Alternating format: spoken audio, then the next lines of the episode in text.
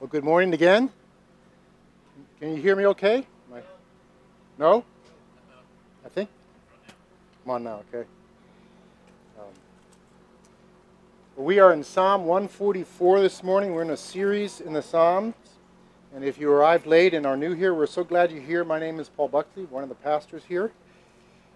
We're uh, looking at these wonderful songs and really poems that are meant to guide us in our worship, guide us in our lives with God. And so today we're going to look at Psalm 144. So you can be turning there. Actually, you have it on the sheets, hopefully, your handout there. And before we jump in there, let me ask uh, is there anyone here who knows the, uh, the, the British national anthem besides Toby Gaynor? Anyone who knows the British national anthem? Anyone know the? I think this this on. Anyone know the title? If you're if you see the title for the message today, that's that's a hint. Uh, the title is "God Save the King" or "God Save the Queen." Um, it's their national anthem. It's sung to the tune of "My Country, Tis of Thee." I don't know why they had to steal our tune for their song, but that's okay. Um, it's called "God Save the Queen" as it's sung currently, and this is what it says: "God save our gracious Queen." Long live our noble queen. God save the queen. Send her victorious, happy, and glorious, long to reign over us. God save the queen. Now, as Americans, you're probably listening thinking that seems a little odd. Uh, it's different as far as our mindset. Um, we're not going to make a national anthem this way. But if you're British, it makes perfect sense because uh, they have a long history of tying the success of the monarchy with the success of the kingdom. So if you're British and singing this as your national anthem, you're not just singing to the Queen, as wonderful as she is, you're singing this about your country. In a sense, you're saying, God save the UK. God make the UK prosperous under the reign of the Queen. That's, that's the sentiment. I think you can ask, I can check with Toby to make sure, but I'm pretty sure that's what's going on there. And I bring that up because actually that's what this psalm is like. That's what we're going to see in this psalm. It's a, it's a, a royal psalm, a kingly psalm. It's about a king. And there's a connection in the psalm between the, the success of the king and the success of the kingdom. And I believe that there's much to learn from this and much to apply, uh, as God's word always does. It affects our lives. So let's pray then we'll read the psalm. Lord, we thank you for Psalm 144. We thank you for your word. And, and Lord, we thank you for today. I ask you just for help right now uh, to proclaim your word, for us to listen. We're hot. Lord, uh, my left ear isn't working for some reason, and I just lift uh, our need to you, and we trust you, Lord. Uh, Lord, we know you're faithful, and your word is life giving. So we pray, Lord, would you give your life to us through your word? Help me to properly, adequately, um, explain it and proclaim it, and Lord, be glorified. Help us to fix our attention on you, and you would change us and be glorified, we pray. In Christ's name, amen. Psalm 144 of David. Blessed be the Lord my rock, who trains my hands for war and my fingers for battle. He is my steadfast love and my fortress, my stronghold and my deliverer, my shield, and he in whom I take refuge, who subdues people under me. O Lord, what is man that you regard him, or the Son of Man that you think of him? Man is like a breath, his days are like a passing shadow. Bow your heavens, O Lord, and come down. Touch the mountains so that they smoke. Flash forth the lightning and scatter them. Send out your arrows and rout them. Stretch out your hand from on high. Rescue me and deliver me from the many waters, from the hand of foreigners whose mouths speak lies and whose right hand is a right hand of falsehood. I will sing a new song to you. O God, upon a ten stringed harp I will play to you, who gives victory to kings, who rescues David his servant from the cruel sword. Rescue me and deliver me from the hand of foreigners, whose mouths speak lies, and whose right hand is a right hand of falsehood. May our sons in their youth be like plants full grown, our daughters like corner pillars cut for the structure of a palace. May our granaries be full, providing all kinds of produce. May our sheep bring forth thousands and ten thousands in our fields. May our cattle be heavy with young, suffering no mishap or failure in bearing. May there be no cry of distress in our streets. Blessed are the people to whom such blessings fall. Blessed are the people whose God is the Lord. God's word from Psalm 144. This wonderful psalm leads us in praying and, and living according to two aspects of God's kingdom. First, the idea of the success of our king, and then the prosperity of his kingdom. We're taught to pray and live for the success of King Jesus that we might experience the blessings of the kingdom of Jesus. That's what this psalm teaches us. So I want to dig in. Uh, first, I want to cover a little background on the psalms and on this, on this psalm in particular that I think will help us understand and apply these things. As I said earlier, this is a kingship psalm. There are 14 kingship psalms uh, in Scripture that either uh, speak about the king of Israel, so David being, of course, a, a, a, a prominently featured king of Israel in the Psalms, or God himself as the ultimate king. So these kingly psalms focus on the, the king of Israel or God himself. They include prayers and blessings or promises on behalf of the king. Uh, there's, like I said, 14. Maybe the most well known one is Psalm 2. Um, and, and it says in verses 6 to 8 As for me, I have set my king on Zion, my holy hill. I will tell of the decree, the Lord said to me, You are my son, today I have begotten you. Ask of me, and I will make the nations your heritage, and the ends of the earth your possession. So, very similar themes that we see in all the kingly Psalms, where there's a prayer and a promise of God prospering the king, and, and then implications on the kingdom. Um, many of the kingship psalms are ascribed to King David. Uh, it's important to understand kind of how the psalms are laid out in the book of Psalms. So there's 150 psalms. They're laid out in five books. Um, I don't know if you've noticed, but, but uh, occasionally it'll, it'll say book one, book two. So there's five different books of the Psalms. The first two books of the Psalms are mostly of David. Um, book one, especially, that's Psalms 1 through 41. There, um, there are are multiple references to David there. Book 2, um, 42 to 72, also have lots about Dave by David, but lots as well by Korah, uh, sons of Korah, Asaph, and then Solomon, verse 72. So that second book finishes with a psalm by Solomon. And now Solomon is the successor of David. And so there's a progression going on in the Psalms time wise as well as you go through these books. So uh, you'll see a change there. And also in that psalm, at the end, it says, Thus ends the prayers of David, son of Jesse. So in Psalm 72, it's in a sense the end of the, the Psalms directly by David. There's going to be some Psalms by David later, and I'll, and I'll explain that. So then we go on, book three. Uh, there's a lot. There's more by Asaph and Korah, and then book four starts with a psalm by Moses. And there's a little bit of a shift in the kingly psalms as it progresses in the beginning, it's about David as king, and now it starts to shift away. Uh, and with Moses, in a sense, it's, it's, saying, you know what? Even though uh, David might not be king anymore, the promises of God go all the way back to Moses. So, that, so Psalm 90 is by Moses. So this shift going on. What it looks like is that when the Psalms were put together, and they weren't finally put together till after they came back from their exile, that they arranged the Psalms in light of their history.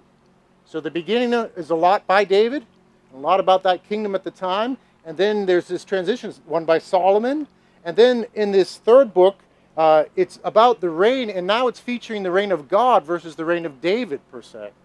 Uh, and so it's in a sense saying, you know what, we have come back from exile. There's no longer a Davidic king on the throne, yet God is still the king. And it goes all the way back to Moses. He was king. We had a king in God before King David in Moses. And then uh, book book um, book five is Psalm 107 to 150. Psalm 107 is a generic psalm, but then it goes into these reflections on the reign of David. And our psalm today is within book five. So it appears that this psalm was assembled after they came back from exile. And they took psalms by David himself and they created Psalm 144. So as we go through it, you'll see that. And it, and it is of David in that sense. David penned that under the inspiration of the Holy Spirit. but their arrangement of Psalm 144 was afterwards, and it was in light of now that they've don't no longer have a king on the throne, they've come back for exile. How should they think about kingship? How should they think about kingdom? Um, and, and so it teaches us things. I think it'll serve us well uh, to remember these things as we look at it because things are different now than under the reign of David. And we need to ask ourselves as well how do we think about kingship? How do we think about the kingdom now uh, at this point in time? So, just some background to help us. Let, let's dig in. But I need my notes because I will go more than 40 minutes without them. It is good to have a breeze. So, first, I want to talk about the king's success, verses 1 through 11. Um, the, st- the psalm starts out focusing um, on God and his grace towards the king.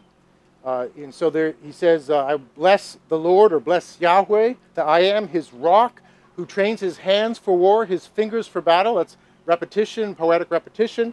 God is the one who's his steadfast love, his, uh, the one who's faithful in his love under the covenant, under the old covenant, and then, of course, we experience that under the new covenant. God is his fortress, his stronghold and deliverer, his shield who protects him, who subdues people under him. This is David praising God and remembering who his God is and, and who his God is for him as the king. David is the chosen king, and, and God is his, his strength and his refuge as a king, and certainly just as a believer. But as a king, God gives him victory and, and gives him the ability to have people to uh, come under his rule and come under his reign. And, and the psalm is right out of Psalm 18. So if you flip in your Bibles, if you have your Bible back to Psalm 18, you'll see that it's actually pretty much verbatim uh, in the first section here from Psalm 18. And in Psalm 18, the difference is David is actually remembering what the Lord had done and rescuing him from Saul. And in Psalm 144, it's a prayer for God to continue to be the same God that had done that for David, that he would do it now. So there's a shift in the perspective somewhat. The psalm continues. Uh, in verse 3, it, there's a, a shift. Um, it says in verse 3, O Lord, what is man that you regard him, or the Son of Man that you think of him? Has anyone heard that, those phrases somewhere else in the Psalms? Psalm 8, right? What is man that you're mindful of him, the Son of Man that you care for him? It's, so this is right out of Psalm 8. It's interjected here. So the psalmist, uh, in writing it, uh, in putting together David's Psalms and previous Psalms, is pausing here to interject something from Psalm 8, and it's, it's this reflection on who we are. So he's thinking about who God is and his power, his faithfulness. He's our, our fortress, our stronghold, our deliverer. But who are we? We are weak what is man that you regard him, the Son of Man that you think of him? Lord, we have no claim in and of ourselves. We have no ability in and of ourselves to, to carry out these things. Verse 4 Man is like a breath, his days are like a passing shadow. We're a vapor, we're nothing. There's a sobriety in their self assessment, the psalmist's self assessment that's faithful to Scripture. He's focusing on God and his ability, but, but he's not going to forget who he is. Left to himself, and we left to ourselves, and any king or, or any part, member of the kingdom left to ourselves, we are a vapor. We are nothing in and of ourselves. We have no strength. And that was true then, and it is true now. We live in this reality. This, this psalm is a wonderful combination of, of exalting in God and remembering who He is, who He's been, and then praying for Him to continue to be that way, but also a sober reflection on ourselves. And that's a really good combination, by the way. Our, our, our natural selves, our culture doesn't like to do that. We want it all to be positive. Let's exalt God and let's exalt ourselves, but, but, but that's not the truth. The truth is we are creations, not the creator. We are needy. We are dependent. We're made by Him. We're made to depend on Him. And apart from Him, we can not do anything good. We need Him. And so this psalm puts this together and reminds us of this. And we live in this reality. We are aware of this reality of, of wonderful victories that the Lord gives, but also weakness and failure on our part. We exist in a world that is broken, it's out of harmony. We want to follow God, but there's so much opposing us. There's this fallen world, our own fallen humanity, there are fallen angels around us. and our odds aren't very good left to ourselves. It's really helpful and healthy to admit our need and see our weakness because that's where the solution starts to be found because you realize I can't do it, but He can. He's the one who exalts the king. He's the one who brings the kingdom. Left to myself, I can do nothing. I'm but a vapor. So don't despise your weakness. Be glad for your weakness because it reminds you of your need for God. And it helps you orient yourself towards Him. That's what's going on in this psalm. This psalm is tremendously positive in what it's celebrating and asking for, but it's, it's also honest and real and relatable. David continues to, uh, in this, via Psalm 18, speak about how God came in power to rescue him. And the psalmist here in 144 is remembering these same things. Psalm 18 says, uh, just about what it says here verbatim He bowed down the heavens and came down. Thick darkness was under his feet. He sent out his arrows and scattered them. He flashed forth lightnings and routed them. He sent from on high. He took me. He drew me out of many waters. Foreigners came cringing to me. Foreigners lost heart and came trembling out of their fortress. That's all verbatim from Psalm 18, and then you'll see it as you look through Psalm 144. David is poetically remembering his rescue. And the Psalms are full of imagery. Um, some of that imagery, of course, is, is literal, it's exactly what happened, but often it's, it's a picture of God's power. It's using poetic imagery to speak of how dramatically he came, how wonderful his deliverance was, how mighty the results uh, were that, that's what's going on in this imagery. But there are some differences in Psalm 144. Again, from what we can tell, this is put together later. This is put together after they came back from exile. Sometime under maybe Zerubbabel or Ezra, sometime in that time period, under the Persian king. And this is a request that God would come in power, just like he did for David, that he would come in power for them because they have enemies who are opposing them as well. They live under the Persian king, but we know from the stories that we read the, in, in Scripture, in Nehemiah and Ezra and elsewhere, that they faced opposition from foreigners around them who were opposed to them, who were opposed to their rebuilding of the temple or their rebuilding of Jerusalem and the wall. And so this is a prayer God, would you come down and would you, would you work? Would you come against these foreigners who are opposed to you? They're crying out for God to, to rescue them. And they're expecting God to honor what He's done in history, to honor His promises. And, and we live in the same world, guys. Now, we're not the Old Testament people of God after the exile in, in uh, geographical Israel, but we also live in this world that is full of enemies. We live under the king, and there's a kingdom that we're a part of, but there are enemies all around us. We, we, we have to face that reality. There are enemies who oppose us, and the enemies to us are not foreigners, those of a different people group. The enemies to us are, are the fallen angels, the spiritual evil around us who oppose the people and purposes of God. Our enemies are, are the culture and, and various aspects of the culture that would be worldly and opposed to God. Our enemies are sin within as well. That though we are new creations, there's still this brokenness in us that opposes what's right and good. And uh, Paul talks about that for, we, for us as a believer, we don't do what we want to do. We live in this tension of like, I want to obey him, but there's this other part of me saying, do this thing. So we have these enemies just like the context of Psalm 144. And so we look to the Lord to rescue us. We, we can pray this way. Stretch out your hand from on high, rescue me, deliver me from the many waters, from the hands of foreigners, from the enemies of my soul and the enemies of you, O God, whose mouths speak lies, whose right hand is a right hand of falsehood. And then verse 9 I will sing a new song to you, O God. There's a transition here. As he's crying out, his expectation will be that he will sing a new song. Again, this is taken from David's Psalms, but, it's in the context of Psalm 144. I will sing a new song to you. This is not that a new song in the sense of like a brand new composition, though it may be that.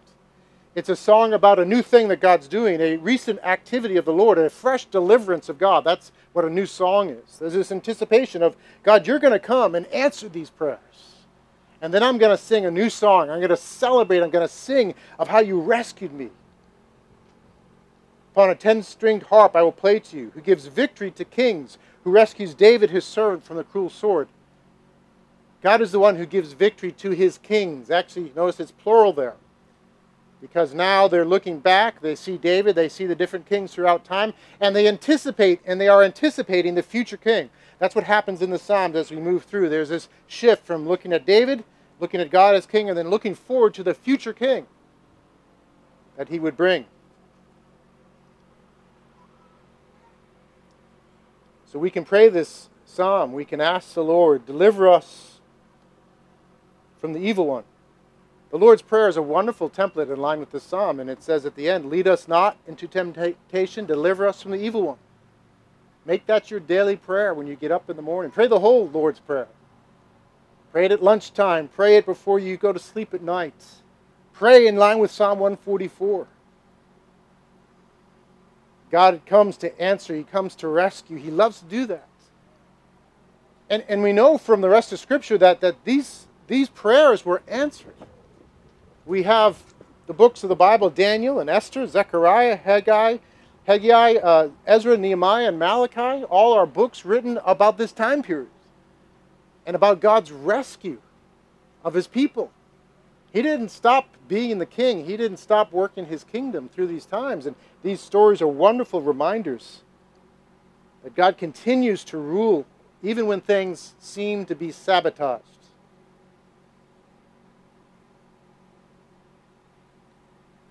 That's so important to remember and understand. Can you imagine maybe what it would feel like to have been a, an Old Testament believer after the exile and before Jesus? What would it have been like? You know the promises. You know the promises to David. You know the promises that God had given and intended to fulfill in Scripture. It's, the Old Testament is full of these things, starting way back in the book of Genesis. We see all these things filled out in Isaiah and elsewhere. What would it be like to live in that time because you actually didn't live under the fulfillment of those promises? You lived under a foreign ruler. You lo- lived under a cruel ruler eventually. How did the people, the, the people of faith of the Old Testament live? What was it like to be someone like Simeon or Anna who got to see Jesus in the temple, but it had been a long time? How did they make it? How did they endure? How did they keep on keeping on? How did righteous Jews like Joseph and Mary endure under cruel Roman rule? How do we endure? How do we endure under seasons like we're in?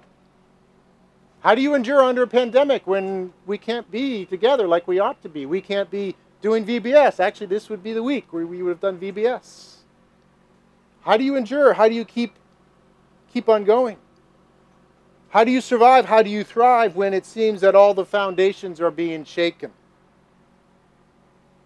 How do we hold up in exile in your home or behind your mask? Psalm 144 helps us. It gives us perspective.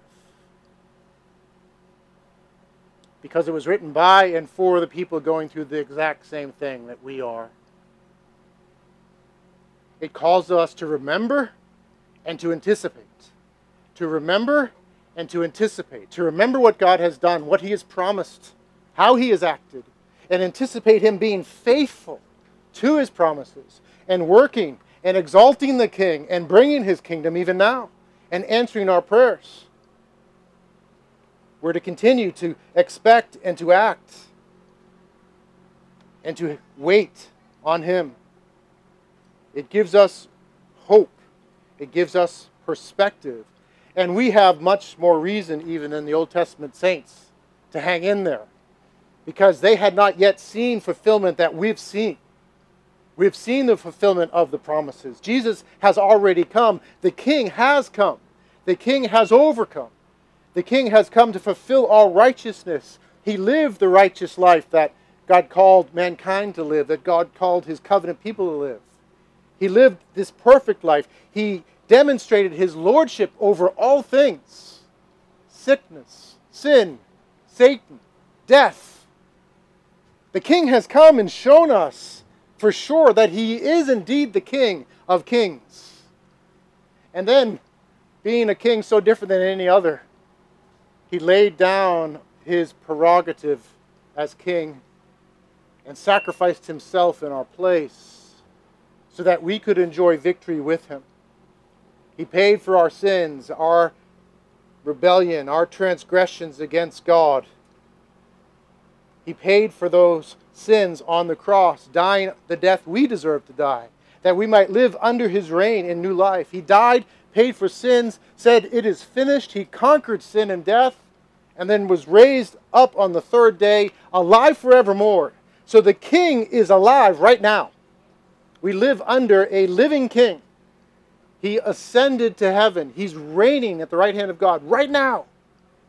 There's a difference for us because this reign is real. And he said before he went, All authority in heaven and earth has been given me. I reign over all. I'm in control of all, even when it seems that you're overwhelmed. Even when it seems that the promises and plans are sabotaged, I'm still in control. And I actually use all those things for the good of my church, for the good of my people. I'm reigning over these things. I'm working a plan. We don't understand all the details of the plan, but we know it involves both his sovereignty over everything that happens and a direction that all would hear the gospel. That all nations, all peoples would hear the gospel. That there'd be a vibrant, living witness of God's people among all peoples, that the bride would be made beautiful. Before he comes back, the bride will be beautiful. She will wear robes of righteousness. Read in Revelation. He doesn't come back to a limping, pathetic bride. He comes back to a victorious, faithful, glorious bride. Those things will be completed. And he is reigning for that purpose right now. So we have this truth that we live under his reign. We are forgiven. He's overcome sin and death. He's our king. His victory has been accomplished, and he's mopping up now in light of that. And so we live with that truth in mind. The king has been exalted. But there is a, a, reality that the fullness of his reign isn't there. Not everything is submitting to Jesus quite yet. He's fully sovereign over all things, but not everything is saying, Jesus, you are my Lord, and I'm glad of it. Every knee has not bowed, every tongue has not yet confessed. And so we live in tension, and, and the enemies of our soul are still around. They have not been vanquished permanently. All authority is with Jesus, so we can be confident in, in our faith and obedience and in the mission He calls us to, and yet there are still enemies around. So we live in this tension. Theologians use the phrase already and not yet. I think it's a tremendously helpful phrase. Already and not yet. The kingdom has already come. The king is already reigning, but not yet the fullness of it. It's not yet complete. So we live in this tension, and we so have to understand this. It is so important to understand we live in this tension already and not yet. Tremendous victories, the king's kingdom being extended, the king being exalted, and yet struggling and failure at times, or just incomplete fulfillment. We see this in the scriptures. We see it in the context of Psalm 144. The, the very fact that they're asking for the king and his kingdom to come means that it's not yet complete. We see it in history. We see it in the lives of the saints. I think of two that, that illustrate this. Two prominent leaders in recent church history. One, John Wimber, uh, the leader of the Vineyard Christian Churches, a very gifted man. Uh, this is the Vineyard Churches, about 2,000 churches, had a, a great impact on the broader body and both loving the gospel and the kingdom. John Wimber was probably the most gifted man in terms of healing and some of the miraculous gifts while still being faithful in, in so many ways to the word. Was used by God to probably heal thousands, yet John Wimber died from throat cancer in his 60s. It's a picture of what we're talking about. Wonderful victory. he comes to faith. He, he leads churches, leads people to faith. There's healing, there's change in people's lives, and yet he dies of throat cancer. Billy Graham. Amazing ministry in his life. Uh, three million people, three million people profess faith in Christ as a result of his ministry. Amazing. I came to Christ uh, partly through his influence. Six decades of ministry over six continents. Tremendous. And yet, if you know his life, he failed in his parenting in some significant aspects. He had regrets. Uh, he was faithful in many ways, but he had regrets over his parenting. It was, it was incomplete, it wasn't perfect. This illustrates the reality, guys, that we live in this already and not yet. Not that we should settle for failure, but we need to realize that this life will be a struggle and a mixture of the reign of the king and awaiting the fullness of his reign. So, what do we do? We pray Psalm 144. We dig into Psalm 144. We reflect on Psalm 144. We pray for the victory of the king. We pray for the kingdom, but we realize that it's a struggle. But we keep on asking. We remember his promises.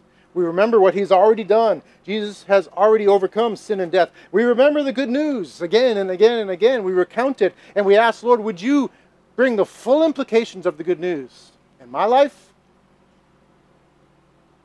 in my family, in my marriage, in my church, in my community, in my culture, in the world. We ask for the king to reign and to bring his kingdom. And that's what we see at the end here, verses 12 through 15. It's a picture of what it looks like when the king reigns. This is originally uh, in the context again of living in exile and, and coming back and asking the Lord to, to restore them and to work. And so verse 12 says, May our sons in their youth be like plants full grown, our daughters like corner pillars cut for the structure of a palace. Now, for us, we look at that and we think that's interesting. I'm not sure if if I want my son to be a plant full grown, uh, or my daughter to be a corner pillar. But again, this is poetic in, the, in its day. Um, and plants back then were pretty cool because they're cool now, but we have so many green things around us, especially when we're outside. Back then, they lived in an arid climate. Green things were not that common. And it was really good when you could get something to grow well. So picture the, the sons, the, the young men being compared to like a, a, a vibrant grapevine that's just full of fruit, bearing fruit and, and mature and, and supplying uh, the needs of, of the family that owns that. That's the idea. So may our sons be like plants full grown. May our sons grow up and be faithful and fruitful. May they be a blessing to those around them. May they be a, a source of sustenance and strength. That's the idea. May our daughters be like corner pillars cut for the structure of a palace. In that day, one of the most um, attractive and, and noble things you would see would be a pillar in a palace. And so this is communicating, may our, may our daughters, may the young women be these, these noble, distinguished, and supremely attractive in the very best ways people. May they be like those beautiful, awesome pillars, attractive sources of strength and stability. That's the prayer, that's the expectation. It goes on, may our granaries be full, providing all kinds of produce. They, they lived in a time when they were heavily taxed and their granaries were probably half empty. And so the prayer is, may our granaries be full, may there be abundance. May our sheep bring forth thousands and ten thousands in our fields. Again, they're an agrarian society, and so your wealth was measured in your flocks. So this is saying, may our, our GNP be growing like a thousand percent every year. That's what they're praying. May our, our sheep just keep on multiplying. May there be this prosperity under your king, in your kingdom. Next, it says in the ESV, suffering no mishap or failure in bearing. May there be no cry of distress in our streets. This is translated different ways. The Hebrew is clear. I think it's better translated how it is in the New King James and elsewhere. It says, no suffering no breach, uh, nor any going out. And the going out would be into exile. So no breach, no foreigners coming in and breaking into the city and taking over, and no being taken out of the kingdom and sent back into exile. and no cries of distress in the streets. So those things fit together. This is the, the prayer that may there no longer be foreign armies conquering us. Instead, may we be secure as God's people. May there be no influence and evil coming in to overtake us. May we not be taken away from being the people of God and, and His blessing and prosperity. May there be no cry of distress in our streets, but peace instead and prosperity and, and under the King. It's a sweet picture, isn't it? Fruitfulness. The younger generation stepping up in fruitfulness and faithfulness, enjoying prosperity and peace. No cries of distress in the streets. I, I think this is especially sweet to us now because we're in a season where there's a lot of cries in the streets. Cries from many on all sides of issues. Asking for justice. Crying for violence, too. All sorts of cries out there. And so this is all the more appealing that there is no more cries, there's peace, there's justice and goodness, truth and love affecting everyone. Peace and prosperity versus vexation, violence, and poverty. This is the prayer here. This should be our prayer. It should be our prayer that God brings the blessing of the reign of Christ in our lives and around us. That we ask for Him to come with His reign and to rule over our own hearts, our families, our churches, our communities. To ask for these things, to realize that, that we do live in this already and not yet, but to ask for Him to work. I think having the right expectation for this age in history is really important. I think having the right expectation of this already not yet will either make or break us, humanly speaking. In other words, if we get this wrong, I think we'll do very poorly, one way or the other. If we emphasize the already too much, we'll be triumphalistic and we won't address the, the, the brokenness, the need for change, the need for repentance, the need for change in family and church and culture and so forth we'll fail to see that and we'll live in a, in a false perspective, a false reality, and a false faith. If we're too much not yet, we fail to see that the king is reigning right now. Lives are being transformed. Lives should be affected. Marriages should be reflect Christ in the church. Families should be a picture of the family of God. Churches should be oases of the kingdom of God. Communities should be blessed through the people of God. And in God's sovereignty, as He determines, there'll be times when the whole culture is blessed. And the gospel should go forward and be changing and affecting all peoples throughout the whole earth. So we need both these things together already and not yet. And I think this is the reality of this psalm and the reality of, of history. Guys, we live in a time where Christianity has already been doing this. It is already in many ways. Sometimes we maybe don't realize because we live in it, we take things for granted. But before Christianity affected Western culture, Western culture was a, a brutal culture. It was ruthless. It was for the strong. The weak were not cared for, the, re- the weak were destroyed. Weak children were not even raised, they were left out to die. And it was the strong, it was the warlord who reigned. And everyone had to bow to the warlord and whatever he wanted. There were no human rights. There was not respect. There was not care for the poor. There was not equality of the sexes. There was not equality of ethnicities. Government was not understood as having a, a stewardship to care for its citizens. That's the reality. But Christianity came in and has been influencing the West bit by bit. Didn't all come at once. But Christianity and the influence of Christianity is the reason there have been changes in these areas. Science and technology as well. The idea that we can use this world and use it for good and that it's understandable and knowable, that it's made, it's not a magical spiritual thing, it's made by God, it's not God.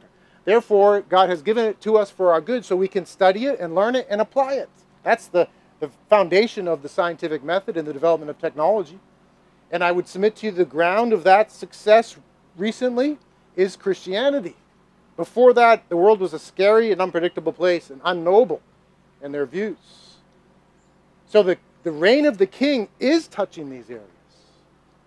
And we're seeing the reign of the king touch so many nations and ethnicities and people groups. Guys, we live in probably the greatest time in history to be a Christian in terms of the gospel going forward. Unprecedented, wonderful things. Don't, don't, don't let the news define your reality. Don't let the media shape your perspective. I don't question the motives of people in the media, but I do know the business is oriented toward living off of engaging people. And one of the things that sells the most is rage and criticism and negativity. Positive things don't sell on media. It's just the fact. People don't want to read a nice story. They want to read about something that gets them upset, something wrong with the world, something that they can jump on and critique along every alongside of everyone else. Be aware of that reality, guys. And let instead the Word of God and Psalm 144 and these other truths fill your mind and shape you. Watch out, be careful for the peddlers of rage, those that conspire conspiracy theories to pull you in and get you to forget what's here and live in light of the King and his reign and that it's come and it's coming. It's already and not yet. We are seeing amazing things happen in this time. The past hundred years, Currently, there are 2.7 million people per year come to faith in Christ. 2.7 million people per year throughout the world. Christianity is growing faster than any other worldview in terms of genuine conversions. It's growing through birth and children growing up in it, but through genuine conversions, it's growing. 2.7 million per year. We're seeing unprecedented change among Muslims that we haven't seen in, in, in thousands of years. Hundreds of thousands of, of Muslims are coming to understand who Jesus really is and follow him every year. The Christian population in China has grown from 4 million in 1949 to 67 million or more. Actually, that number is low. It's, I think it's more like, like 300 million or 200 million, I've, I've read. Higher number than that. Africa's gone from 9 million Christians to, in 1900 to 380 million Christians now. In Nepal, They've gone from zero Christians in 1950 to 3 million Christians now, most of those in the past 10 to 15 years. Guys, the king is reigning and ruling and working. So don't tell me this is the age of apostasy and decline. Don't tell me that Jesus won't finish what he started. Don't tell me the church won't be beautiful when he returns. But also don't tell me that there won't be trouble. Don't tell me that there won't be trials. It's through many trials that you enter the kingdom of God. Don't tell me we're going to be sinlessly perfect now. Don't tell me that the church won't struggle and have pockets of places where it fails. It's clear from the word. We live in the already and not yet. So what do we do? We pray Psalm 144. We let it inspire us. We ask for the reign of the king to expand. We ask God to vanquish the king's enemies. We ask for powerful change in our own lives, in our marriages, our families, in our church. We pray these things. We ask the kingdom to come. We ask Him to work in our community. We ask Him to work throughout the world that the gospel would go forth. We pray Psalm 144, and we trust the Lord. We wait upon the Lord who is faithful, who has worked and will work. We pray and we live for the reign of the King and his kingdom. We pray Psalm 144. Let's pray.